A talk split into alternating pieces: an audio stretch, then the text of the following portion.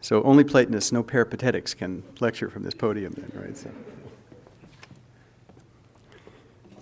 Um, first of all, just a very quick thank you for uh, having me come to St. John's. I've been dreaming of this for actually many decades um, because I so love the idea of education that's cultivated here. The challenges of your texts, the challenges that your teachers face in having to read so widely across texts.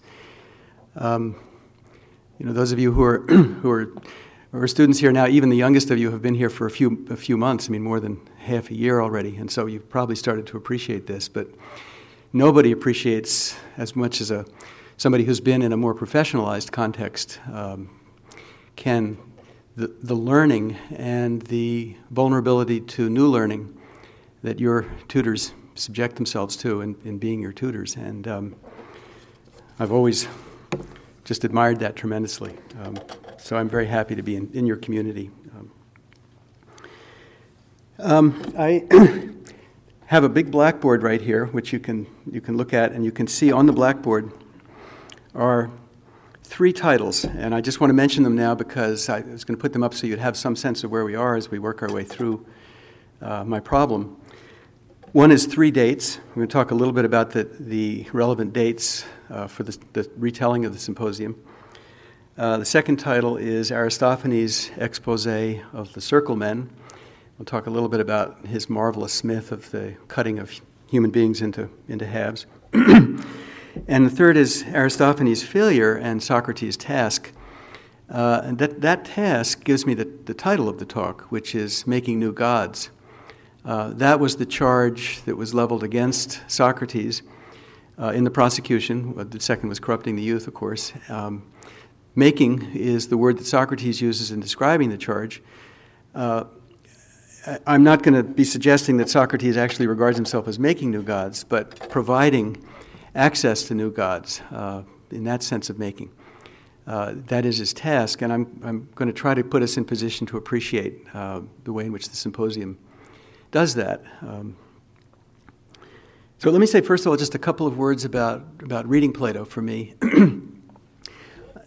I have found enormously fruitful uh, reading the dialogues, not, not only as dramas, that's a part of it, but as dramas that are meant to be, in some form or other, uh, published by being read aloud in self selected groups. Um, I invite you over to my house, and we have my slave boy read da da da da.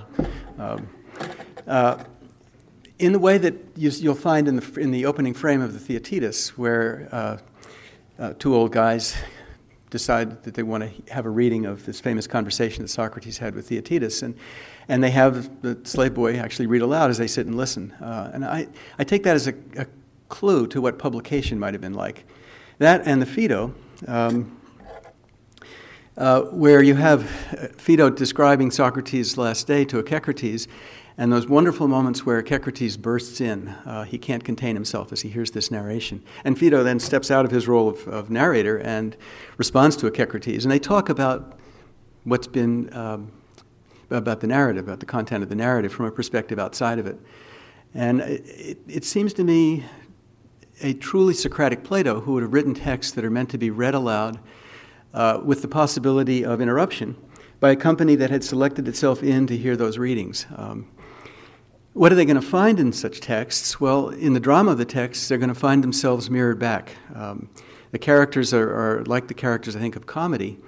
Uh, many of them are ordinary, they're individuals, but um, in them you can find reflected profound, deep currents of Athenian life. And so if you go and you hear a dialogue read and you're an Athenian, uh, you're going to see yourself in some part of your own being mirrored back. Um, the symposium, I think, is as rich an example of that as any of the dialogues. Um, so, just to, just to mark what is probably too obvious to require much detailing, Phaedrus speaks of Eros from the vantage point of his understanding of the epic tradition, the strong privileging of Homer. Um, Pausanias speaks of Eros from the vantage point of a keen understanding of laws, written and unwritten, and especially privileging Athenian, Athenian law. Uh, Eryximachus speaks of Eros from the vantage point of the sciences, and strong privileging of, of medicine, but music is also very important. Uh, then, obviously, in Aristophanes and Agathon, we hear represented the voices of uh, comedy, and I said obviously, but now I got to choke for a moment. Uh, with Agathon, not at all clear that we're hearing the voice of, that must be him, right? the voice of tragedy. Uh, Agathon represents a real uh, shift in tragedy, and it's very striking that you don't have in the symposium, you have Aristophanes, you know, why not Sophocles?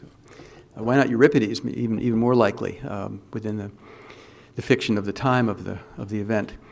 But Plato chooses to give us Agathon, the new tragedian who uh, has abandoned the old uh, epic plots and made up his own plots, has uh, separated the action from the musical interludes. The musical interludes are now entertainment, and has essentially turned tragedy in the direction of um, an entertainment in which you come out being impressed with the inventiveness of his own plot making mind, um, music composing mind.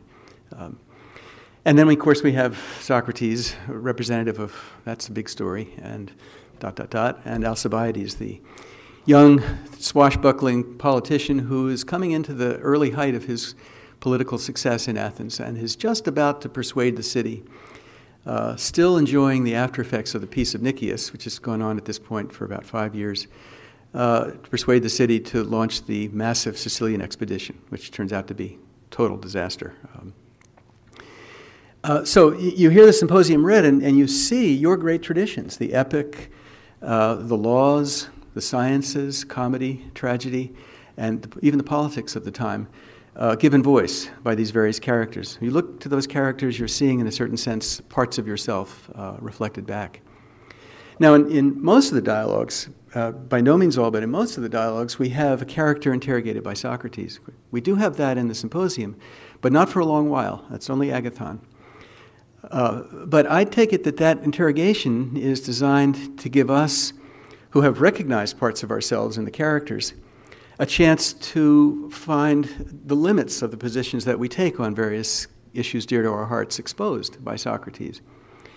So there's the, the dialogues for us who are sitting passing the red wine bottle around listening to the slave boy read are occasions for self recognition, critical self knowledge, and if we can rise to the challenge, which is always left usually at the center of the dialogue, indirect, if we can rise to that, uh, not just self recognition and self knowledge, but also self transcendence. Um, um, now, within that framework, uh, my project for reading the symposium focuses around the famous refutation of Agathon.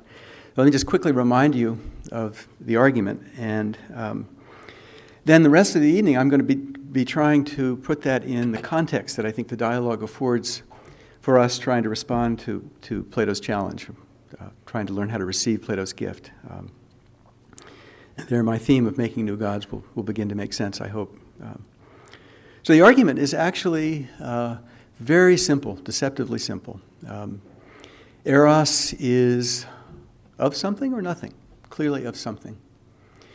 Uh, does eros involve for the one who is in eros uh, that he desires that something? Yes. Uh, does one desire what one has or what one lacks or is in want of? The Greek there, endeia, is a very subtle word. It means not just that you don't have something, but it also means that not having it, you also do have a kind of need for it. Um, so you're wanting it. Um, lovely old English word. So eros is of. Eros is, uh, involves a desire of uh, that which eros or the one who is in eros lacks. Um, and now, Agathon, remind me, what is it that you said in your speech just a bit ago? Eros desires, or is desire of, or is love of? Wasn't it the beauties? Right, Socrates? So if Eros lacks what it's as Eros desire of, mustn't it lack the beauties? And so not be beautiful? Oh my God, Socrates. And aren't the goods, aren't good things beautiful? Right? Well, if eros, as eros uh, is desire and its desire lacks what it's of, then mustn't it lack not only the beautiful but also the good, and therefore be not only not beautiful but also not good? Socrates, I guess I didn't know what I was talking about, says Agathon. Now, um, that little argument, um, such a powerful argument for the whole history of philosophy, I think uh, is a bombshell in the symposium. But to appreciate the gift that it amounts to, we have to contextualize it. And so I want to do that by um, carrying us through three frames of reference. With me so far? So, first frame of reference uh, the, the symposium as a retelling of this famous dinner party. Uh, the symposium, first of all, is probably written around 380, maybe a little, a little earlier, maybe a little later. I think it's impossible to nail that down. Um, but it's important to, to be roughly aware of that because when Plato makes a gift of his dialogues, um, it's a gift to the city. And the city is always existing uh, in a time and in a place and in a situation. Um, and this dialogue is written long enough after the end of the Peloponnesian War, the 30 tyrants, the counter coup that puts the 30 tyrants out of power again, the restoration, and Socrates' trial, long enough after that, I mean, maybe 12, 15, 17 years or so after that, that uh, Athens, I think we can presume, is beginning to get back on its feet.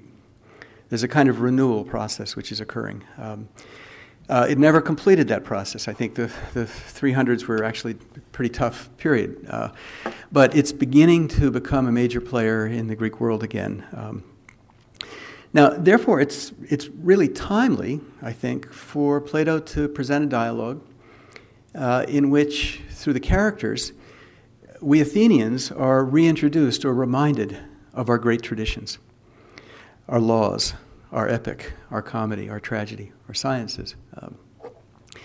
Uh, because getting back on our feet, what could be better than to be put back in touch with those values as they're articulated by those great articulators of our values, those, those traditions? Uh, won't that give us an orientation, uh, a, a rerootedness, so to speak, in our ancient strengths? Um, and in a time of renewal, that's exactly what one needs. Now, the, the the conversation that's retold, of course, occurs in 416. That's the year that Agathon wins the, the tragedy contest. In between 416 and about 380, there's a third date. Uh, this is when Apollodorus is flagged down on the road uh, by someone who wants to hear the story of that old those, those conversations between Socrates and Alcibiades uh, uh at Agathon's house. Um, and it turns out that as Apollodorus immediately reports, he was asked to do this very same retelling just the day before. So there's a, a keen interest in th- this old, this ancient event. Um, um, when is this retelling? Well, says Apollodorus, uh, it's actually um, been many years since Agathon left Athens. Agathon and Pausanias went off to the tyrant's court in Macedon. Um, itself an interesting fact. Uh, but Socrates is still around. Apollodorus um, is hanging out with Socrates, and of course, in the Phaedo, he's going to be one of Socrates' companions at the end. Um, so this has got to occur before 399, the trial and execution date. Um, but many years since Agathon left, that was about 408, um, so we have to press it back towards 399. Now, why is that important? Um, why would Plato frame the dialogue this way? He could have skipped this middle date completely and just had a retelling um, essentially undated, untimed. And I think what's interesting to think about, uh, if you're an Athenian hearing the dialogue, is here you are brought back to your ancient traditions, uh, hearing their articulators in a time of relative flourishing for the city. As I say, the peace of Nicias is still at hand. Athens is feeling enough confidence in itself that it's about to let itself be persuaded to launch this massive Sicilian expedition. Things are relatively good. Um, that's in 416. But in around 400, 401, whenever that might have been, before 399, when Apollodorus does the retelling, things are absolutely disastrous. Things are terrible. Um, Athens is lost to Sparta. Through Sparta's inter, uh, intervening, the 30 tyrants have been put in place. The 30 tyrants have been, been overthrown, have been overthrown in a counter coup. Uh, it may be that Socrates' trial is already on the horizon. We don't know that. Uh, but Athens is a broken city, a city on its knees. Uh, now, why would Plato interpose that? It seems to me the what I mean, so the likely answer to that is because when we hear Agathon and Pausanias and Eryximachus and so forth speaking so joyfully and so articulately and so positively about Eros, uh, completely unaware of the disaster that's to come, we hear them speaking with a kind of innocence, and here's the important point of the implications of the way they themselves are representing those traditions. Those implications, if we can judge by the fate of Athens 15 years later, are very bad. So Plato is inviting us, as hearers of the dialogue, to wonder what was problematic about the way the Athenians of 416 were, so to speak, rooting themselves in their traditions, taking up the values articulated by those traditions. What was problematic that at least didn't shield them from, and maybe even led them into, the disaster that uh, reaches its nadir in about 400? Um, and why would Plato want us to be asking that question? Because now, in about 380, he wants us to have access to those traditions. We need them for the renewal of the city. But it's important that we not reroot ourselves in those traditions in a way that will repeat the errors of those earlier rootings and lead to the same disaster all over again. So I think we're invited to hear the earlier speak, the early speakers in, in the symposium with a critical ear as Athenians. Where were they going wrong? And how might it have contributed to the disaster that intervened? And how might we, recognizing that, be able to go back to those traditions free of that error in a way that will allow us also to be free of repeating the same disaster? Um, so we hear the dialogue with critical ears. We're on the edges of our chairs, uh, edge of our seats. Now, the second frame is Aristophanes' speech. And on my, on my magical blackboard here, which I described to you earlier, it writes Aristophanes' ex- expose of the circle men. Um, so just remind yourself very quickly what's happened before Aristophanes' speech. Phaedrus has spoken, uh, drawing on the epic tradition, given us a cluster of examples of eros. Uh, Alcestis dies for her husband, goes unnamed. Um, Orpheus is willing to go into the underworld but not to die for the sake of Eurydice, uh, a slovenly case of Eros, not up to Alcestis' example. And then we have the wonderful example of Achilles, the beloved who loves his lover back, um, uh, privileging Homer, Phaedrus, Phaedrus does. Um, that's followed by Pausanias, who says, um, really, uh, we need to make some distinctions here. And he distinguishes, of course, between the heavenly love and the earthly love uh, by drawing that distinction what Pausanias does is to shift our attention from the level of examples to the level of kinds, or the level of principles. And a, a, frequent move in lots of the dialogues because Plato wants conversation to occur at the level of the forms. Uh, and the idea of the forms haven't been introduced, but we're talking in principle about eros.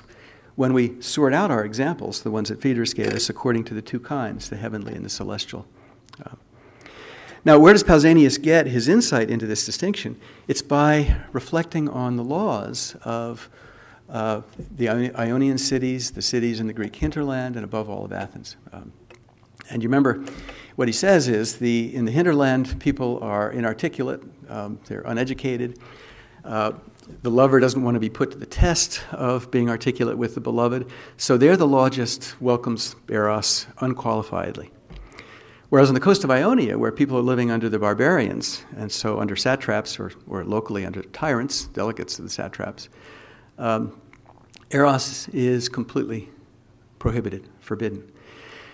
Now, the Eros we're talking about is the noble Eros. It's the Eros of the elder for the younger, in which the elder, inspired by the beauty of the younger, uh, makes himself the younger's teacher uh, and conveys the, the values of the city, his wisdom, to the younger. Um, What's good about Athenian law is the complexity with which it says anything goes to the lover and puts uh, firm limitations on the beloved, the beloved's yielding. That puts the lover to the test. The test of time, first of all, he's going to have to wait, delayed gratification. He'll, we'll see whether his love is just a fleshly thing or an ordinary, uh, uh, ignoble love or heavenly. And to prove himself, he's going to have to be responsible to the beloved, make himself the beloved's teacher and show that he has something to teach. So Athenian law, by saying yes to the, the lover and no to the beloved, basically brings the best out um, of the lover, and so secures an institution which, in, in, which Athens has, is able to transmit its values generation by generation. Um, a stroke of, of, sort of anonymously cultural genius, I think, actually, in, in truth. Um, along comes Eryximachus. Eryximachus says, wonderful distinction, Pausanias, but uh, don't you realize that what you've seen, this noble love, shows up not just between uh, elder and younger human beings, it shows up among all living things. And not only that, it shows up among all things that exist. So immediately we have an expansion of the field to include all biological phenomena, and then beyond that, uh, all ontic phenomena of any kind. Uh, where do we look to see other examples of the kind of eros that Pausanias has isolated? Uh, we look to the sciences. First off, he starts with medicine, uh, then he goes to music, and you remember Eryximachus argues that what the sciences are able to do, in this, in this way they're like Athenian law, they're able to discriminate between uh, the right and the wrong balances of the opposites uh, whose relation governs any phenomenal sphere. So, in the, in the sound of musical, in the sphere of musical sound, for instance, the high and the low would be the opposites. The science of musicology can discriminate between discord and concord uh, and show how to bring those opposites into the right relation. Those will be love relations. Um, in medicine, uh, the hot and the cold, you, know, when you're sick, you're, you're sweating, or the wet and the dry, you're, you're, you're, you, you have a fever and you're wet. Uh, medicine knows how to discriminate between the right and the wrong relations between the opposites. Um, the right relations will be examples of the noble love, and uh, not only can medicine discriminate, but medicine, and the same for, for the musician, can show you how to secure the right relations. So the doctor will give you um, a prescription, give you a, a, a, practice by which you'll be cured of whatever the ailment is, um, and so forth. And uh, goes on at the end of his speech to, to introduce even the art of divination, which he says has great power, power to regulate the relations of human beings and gods. Um, by recognizing, I think, you know, where human beings have behaved in a way that makes the gods angry, uh, making that diagnosis and showing human beings how they must change in order to come back into the right relation of opposites, human to divine, divine to human. Um, okay, so that sets the stage. I apologize for those of you who um, could have done all that in your sleep, having read this dialogue. I know very intensely as you do here in the fall. But that sets the stage for us uh, to do some thinking about Aristophanes. Um, you remember in the back of our minds, we're sitting there as Athenians on the edges of our chairs, wondering what went wrong in the way that the Athenians were mining their own traditions, um, such that disaster ensued. On the face of it, one might think that Aristophanes' speech has really nothing to do with the preceding speeches. Uh, he says twice jokingly to Eryximachus, he's going to make his speech rather different from yours. Different doesn't necessarily mean opposed, it doesn't mean he's going to contest. Um, and his speech is, is absolutely delightful, it's humorous. I mean, you, you all know um, the great story of how human beings used to be uh, circles, shaped like circles, and they got uppity, uh, like Otus and Ephialtes. Uh, decided they were, since, since they had twice as many arms and twice as many legs and twice as many heads as we now do, um, uh, they had enormous amount of power and they got, that went to their heads and they thought they would storm Olympus and take over. Um, and Zeus, to solve this problem of usurpation, um, uh, decides this wonderful idea. He doesn't want to destroy them because that will eliminate the sacrifices the human beings give the gods. He cuts them in half, which makes them weaker turns them towards one another so that their ambition uh, to overcome the gods gives way to their need for each other and doubles their number. So he gets twice as many sacrifices, right? So, uh, fantastic suggestion, right? So, so Aristophanes tells us this wonderful story. It's hilarious story, deep and profound story, but by the way in which it represents um, the neediness that we human beings have for one another and the vulnerability that we suffer in relation to our, our being embodied. Um, we're at the mercy of our urges and our passions. Um, and we must look to something higher than ourselves um, if we're going to uh, survive that vulnerability uh, to Eros, will bring us to our other half. Um, what could that have to do with the preceding speeches? I think we get two marvelous dramatic clues.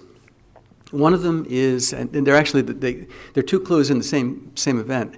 Aristophanes' hiccups.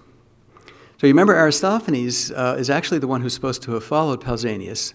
They're going from, I believe it's left to right, uh, around the room. But he's got the hiccups, and so he can't speak. Uh, and so he asks the doctor Eryximachus he's sitting next to for a remedy for the hiccups. And Eryximachus gives him a threefold strategy. He says, you know, first of all, hold your breath. That doesn't work. Gargle. And if that doesn't work, tickle your nose until you sneeze. Right? Now, we learn after Eryximachus' speech that Aristophanes, while Eryximachus was speaking, cured himself of the hiccups. And he, he had to go to the third remedy. So he started by holding his breath. You can, Eryximachus is talking this wonderful account of the, the, intelligibility of different phenomenal spheres according to the sciences of those spheres. And Aristophanes is, and that doesn't work. And so he gargles, you know. right? That doesn't work. I don't, you know, I don't, I don't think I get, make myself sneeze. there we go. And Eryximachus is proceeding. So now clearly there's a point here about the vulnerability that we suffer to our bodies. Um, there's also a kind of lampooning of the seriousness with which Eryximachus is taking his own message as he's speaking. And we see this in, in a kind of retrospectively imaginative way when we hear Aristophanes described with gratitude as having come through the hiccups. Now, those hiccups do something else as well. And for the moment, by, by the way, we, we have to, in all of this, try to pretend that we're Greeks and that when we hear, we see. Um, you know, when you listen to Homer, you don't listen to Homer. You see the world unfold um, according to Homer's fantastic vocabulary, and all those color terms and so forth. So here you are, you're in the room of the symposius. Uh, and this is not a Socratic, a, a, joke at the Socratic level, but a Platonic joke, because some of the speeches, you remember, we weren't told. Aristodemus couldn't remember them all, and Apollodorus couldn't remember everything that Aristodemus did tell him. But of those that were told, we're given a series of six. So Phaedrus, Pausanias, then the hiccups. So uh, Eryximachus um, goes in place of, of Aristophanes, who waits and then comes in. Then uh, Agathon, then Socrates. And Alcibiades is not a gleam in the eye of the symposius at this point, right? Those six. What the hiccups do is to break the circle. By forcing Eryximachus to go first and Aristophanes to go second, the circle goes around like retrograde motion and backs up and then goes forward again. Now, that's a wonderful clue. Um, one asks oneself, thinking about that, is there a sense in which Aristophanes' speech cuts the circle men, i.e., the symposius? Does, does it identify them as circle men and cut them in half in a way at the level of his deed that would mirror the content of his speech? Thinking about that, you ask yourself, well, what, in what sense would the earlier speakers present themselves to Aristophanes as circle men. Well, the circle men are the race enormously powerful, whose power went to their heads to the degree that they thought, Otus and Ephialtes, that they could take over for the gods. So, is there a sense in which Phaedrus, I'm not sure about Phaedrus, Pausanias, Eryximachus, are storming Olympus? When you ask that question, the first thing you notice is that the Olympian gods are, go practically unmentioned in Pausanias and Eryximachus' speeches. But you say, still, storming Olympus, these are encomia, these are speeches of praise to Eros, the god, the god Eros. So, storming Olympus? These seem to be, in a certain sense, uh, pious speeches or speeches of, of devotion. And then you realize that what's really being praised, let me back up for a second. What the laws do for Pausanias is enable us to secure the right kind of eros for the city. What medicine does is enables us to secure the right relations between hot, cold, wet, dry in the body. What music does is secure the right relations between high, low, um, fast, and slow in rhythm. In other words, we, we're praising Eros, but through the lens of a series of uh, practices of human reason that control it, that have power over it diagnostic power and prescriptive power.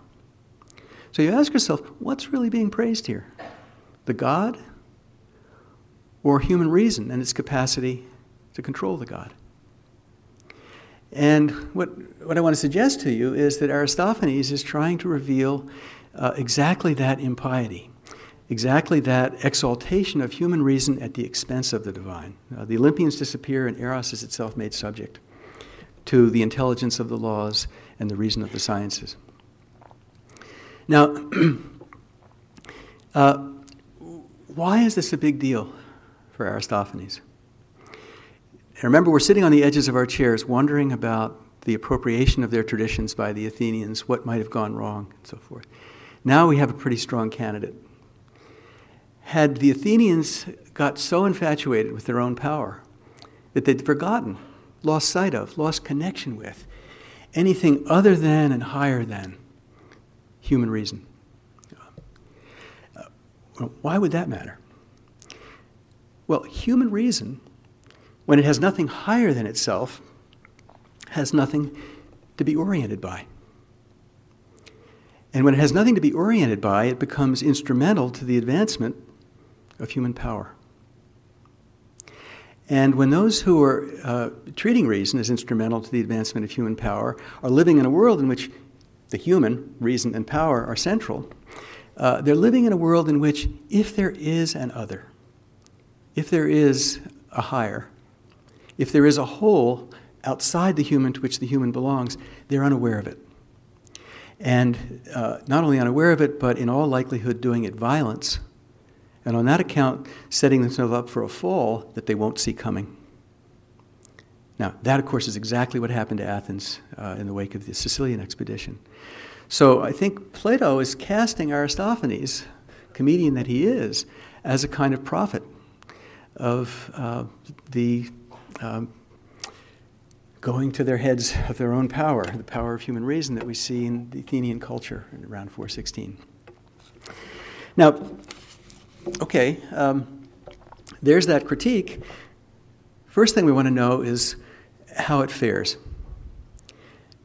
Does Aristophanes succeed in unmasking for the symposiists themselves a kind of pretense of human wit, human intelligence to be the highest, and induce a kind of piety, the piety that he says the halved men uh, suffer after they have been cut in half, in which they look beyond themselves to something higher than themselves, namely the God, to heal their wounds. Um, what would the evidence be? Well, it would be what we see in the next speech Agathon. So one asks oneself does Agathon speak as one chastened, as one humbled, as one who has a sense of uh, the limits of his kind of intelligence? He certainly starts out by inviting us to think about the nature of Eros first and the benefits and works of Eros second, something that Socrates makes a point of praising later on. Um, but right after that first moment, uh, disaster. Remember, Eros for Agathon has two dimensions. First of all, it's the most beautiful of all the gods. Secondly, it's the best of all the gods. It's the most beautiful of all the gods because it's got looks just like if you read the Aristophanes Frogs, you know Agathon's own. He describes Eros as young, delicate, supple, um, rather effeminate, um, graceful, uh, smells good. Uh, this is the young Agathon himself. Agath- uh, what about Eros as the best? Well, it's got all the four cardinal virtues. It's got justice, it's got temperance, it's got courage, it's got wisdom. But the wisdom it's got is the wisdom, if I may privilege my own art as Eryximachus did his, not recognizing Aristophanes' comment on Eryximachus, Agathon, it's got the wisdom of the poet. Uh, the, and the kind of poet that's put on display in the rhetorical tour de force at the end of Agathon's speech. What kind of justice? It has the justice of one that never does violence to another nor suffers violence from another. Why? Because all men follow Eros willingly, right? It's got the temperance of the control of pleasures and desires. Why? Because it's itself the greatest of pleasures. Right? And so it controls all the other ones.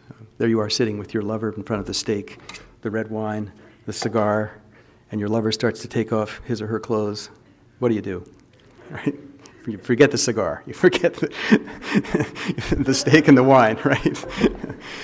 Uh, it's got the courage of Aphrodite attested by her ability to seduce Ares.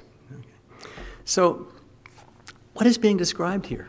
Well, ask yourself what is it that all men follow willingly because it gives such great pleasure that it seduces us? It's Agathon's rhetoric, which drives us to a burst of applause at the end of the speech. Um, so Agathon is in portraying not only uh, uh, Eros' beauty, but also its goodness, portraying himself. And at the end of the speech, 198a, I believe it is, um, uh, uh, Plato has, has Apollodorus, um, in a touch of Platonic irony, describe how everyone was so pleased at the speech that the young man had given. It was so becoming to himself as well as the God, right? himself as well as the god. So, so in other words, Agathon emerges from Aristophanes' speech completely unchastened. In fact, Agathon has done to the extreme what Aristophanes was attempting to expose in the speeches prior to him.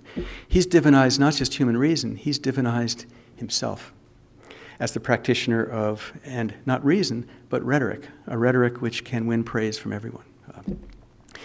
Uh, Aristophanes' speech, in other words, we sitting on the edge of our Athenian chairs listening to the dialogue, we can see has, has fallen on deaf ears, uh, has, has failed to work. Now, we want to ask ourselves, as we turn to Socrates' speech, um, why?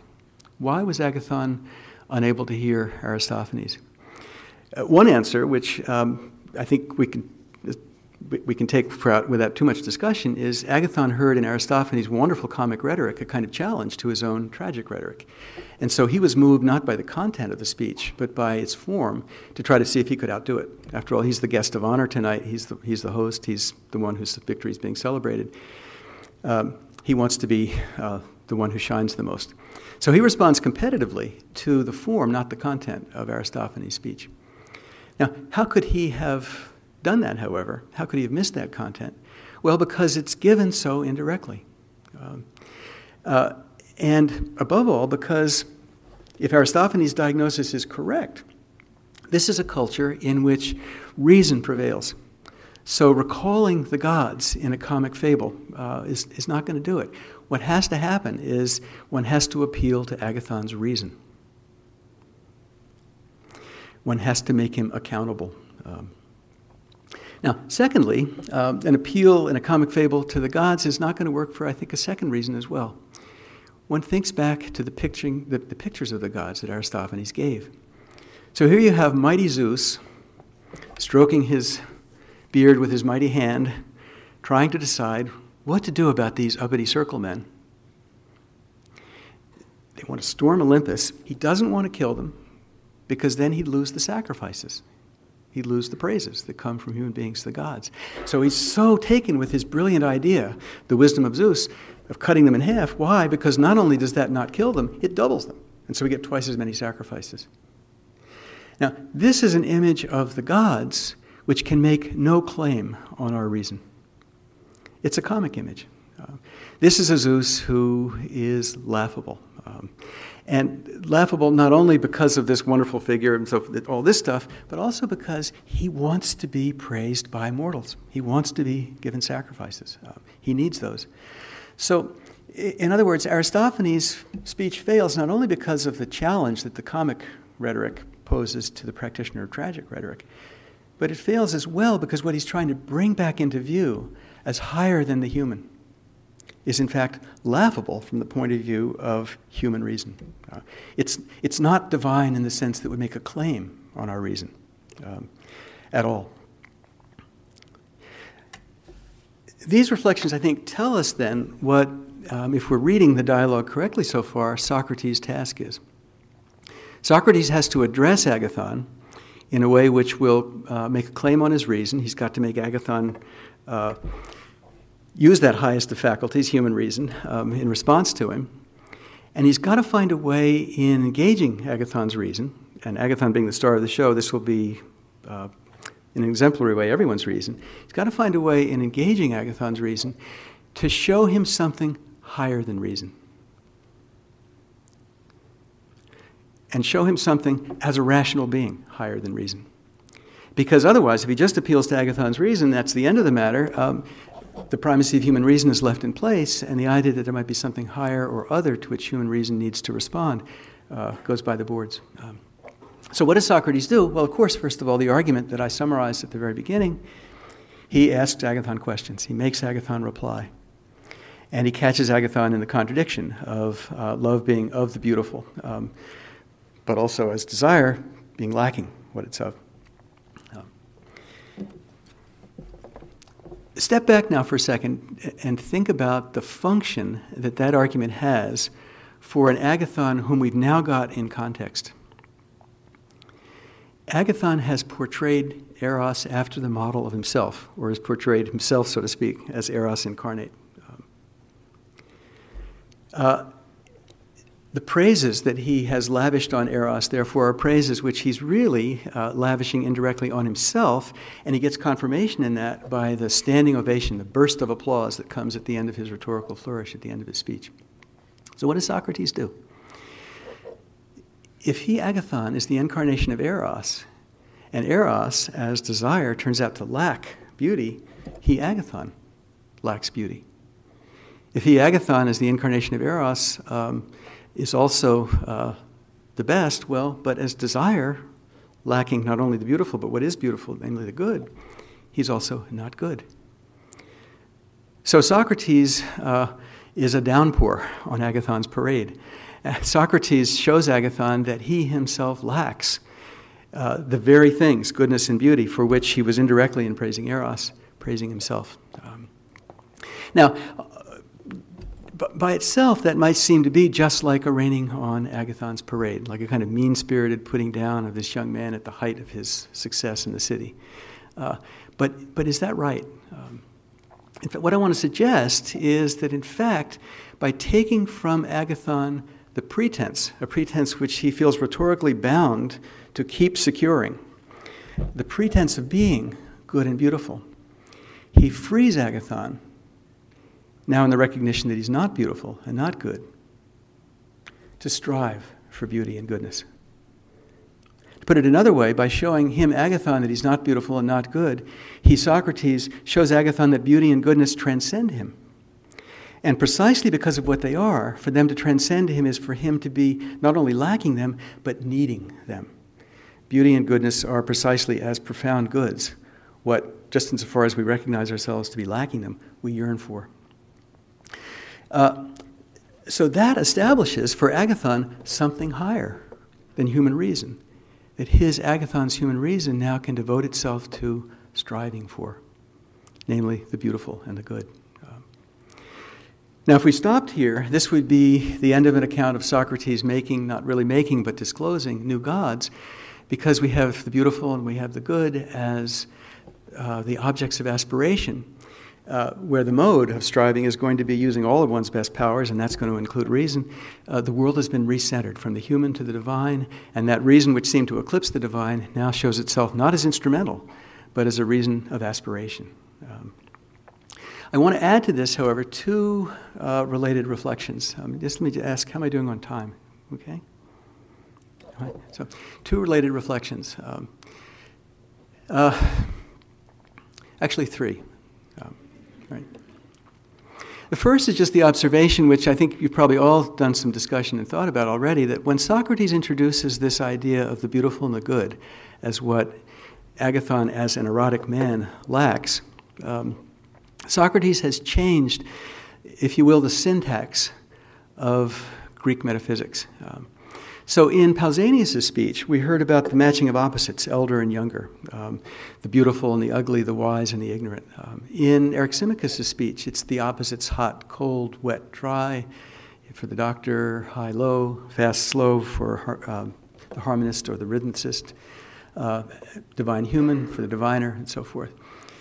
When Socrates introduces this idea of eros as lacking, he replaces that symmetrical bipolar relation of contraries with now a threefold relation. Uh, there's the bad, there's the good, there's the in between, the one who lacks.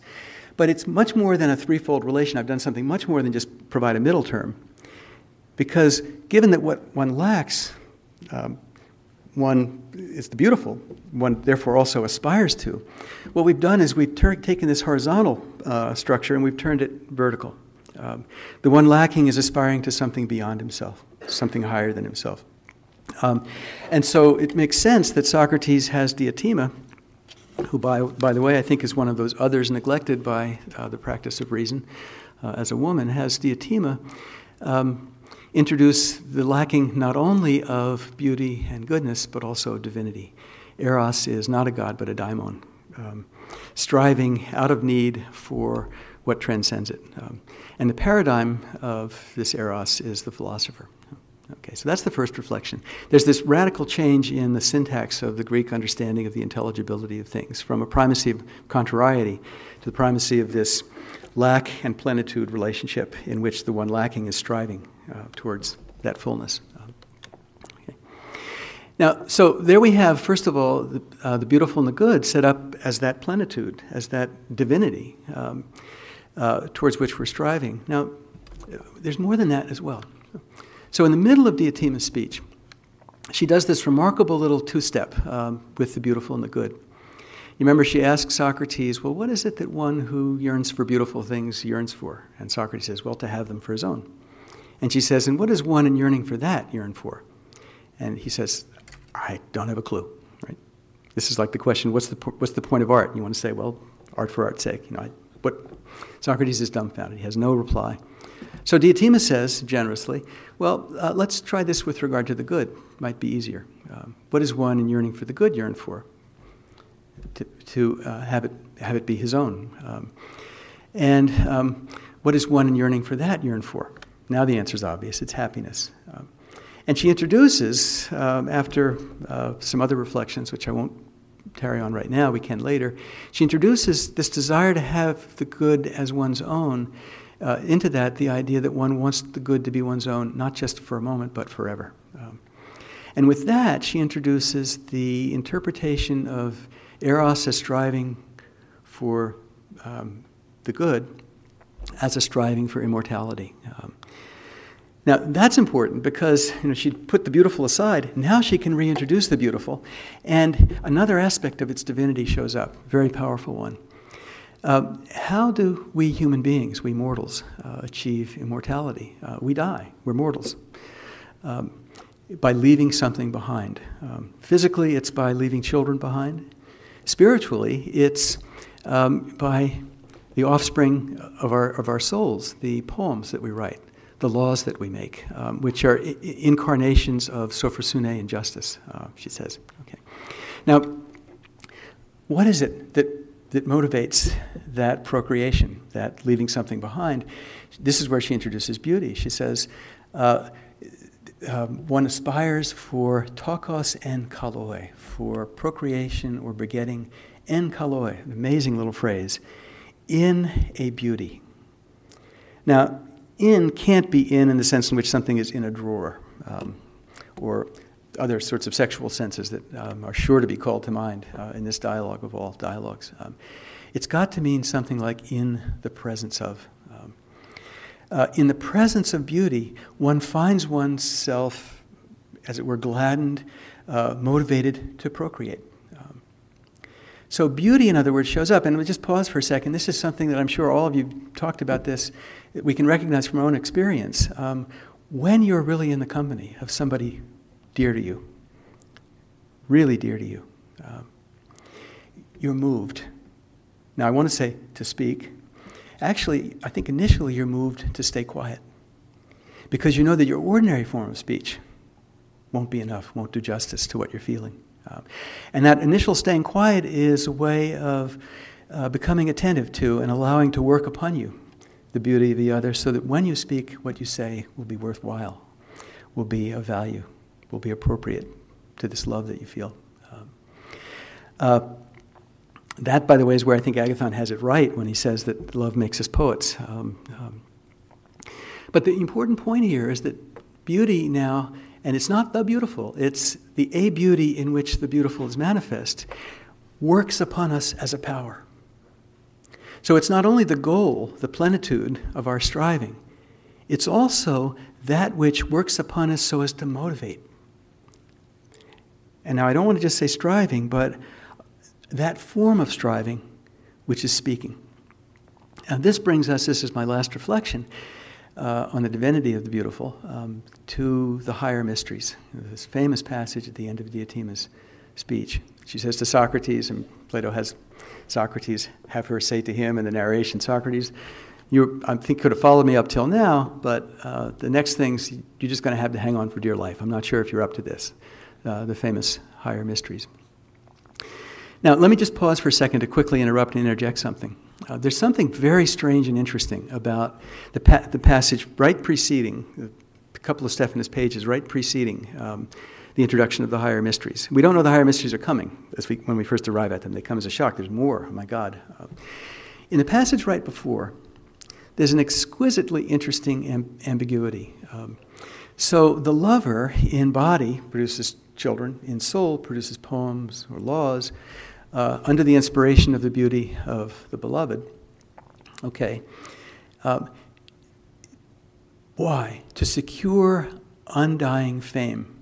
This takes the form of your, of your name being carried on by your physical offspring, or it takes the form of your reputation for having written those poems, for having written those laws. So Homer and Hesiod, their progeny, everyone wishes they had them because they've been remembered forever. Uh, Solon and Lycurgus, the same thing in, this, in the sphere of lawgiving. Um, so the question arises, and remember this is for us sitting on the edge of our chair, um, listening to this dialogue read.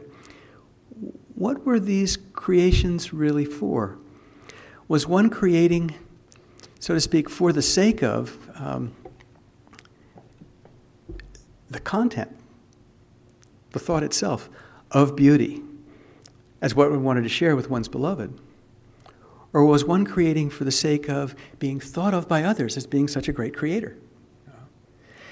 That ambivalence, which we all feel all the time, this is human, all too human time, right? I mean, we need Kierkegaard for this moment. That ambivalence, uh, you want to say the brightest thing. Uh, why? Because you're driven by the insight, but also because you really want the applause, right? So if when I'm done you sit there in silence, I'll feel um, rightly received, right? Um, um, that ambivalence, that's the human all too human.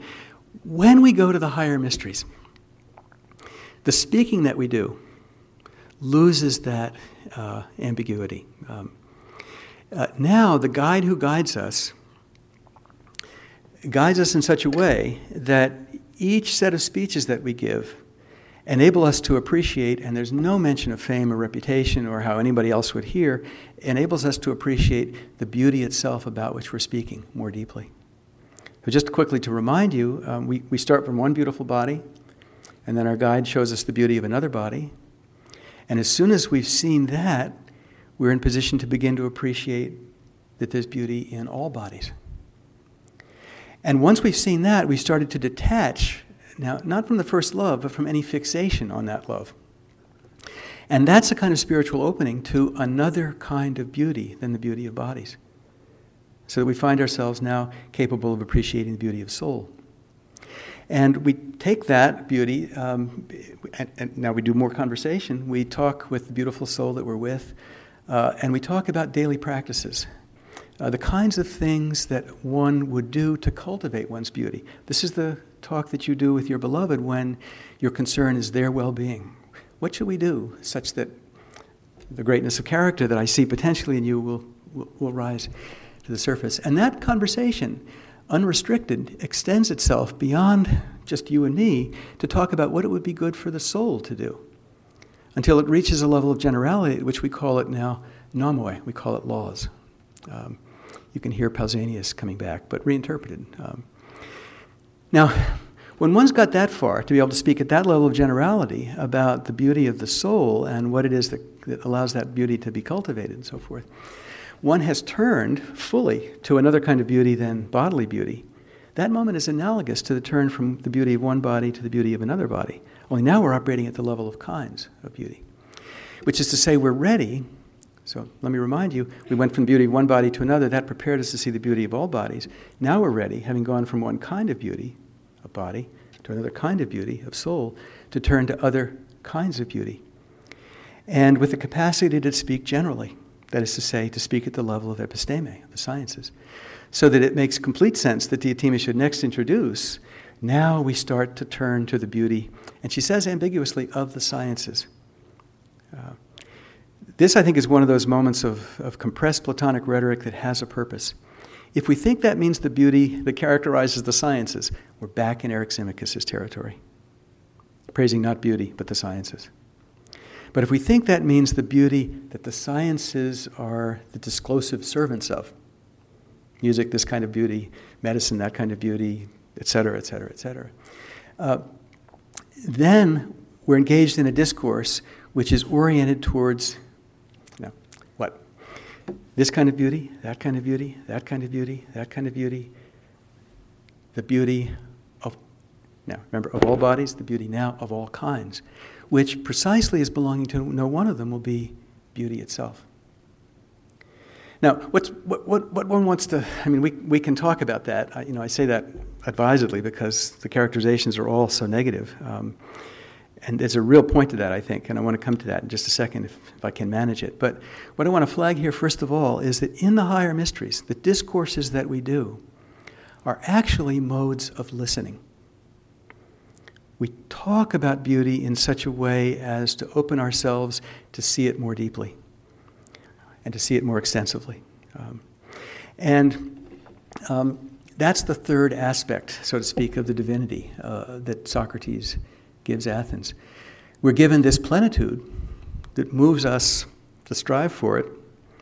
We're given its power to quicken in us a capacity for discourse. And we're given in that discourse, if it's well oriented by our guide, uh, a way of hearing beauty itself more deeply. Um, uh, now, just a last remark on that hearing. The more deeply we hear beauty, the more extensively we find it in the world, which means also the more transcendent we find it to be of any of the kinds of manifestation that it takes in the world. Um, uh, and so, oddly, the more deeply we appreciate beauty, the more deeply we come to know precisely what it's not. Uh, and that's why I think Diotima ends with this extraordinary array of negative characterizations. It's not that, sh- that we're not in the face of beauty, it's rather that to be in face of beauty is to be in face of that which transcends the very spheres in which it makes itself manifest, and so draws us towards it. Uh, and that's a divinity that orients reason. Uh, be silent.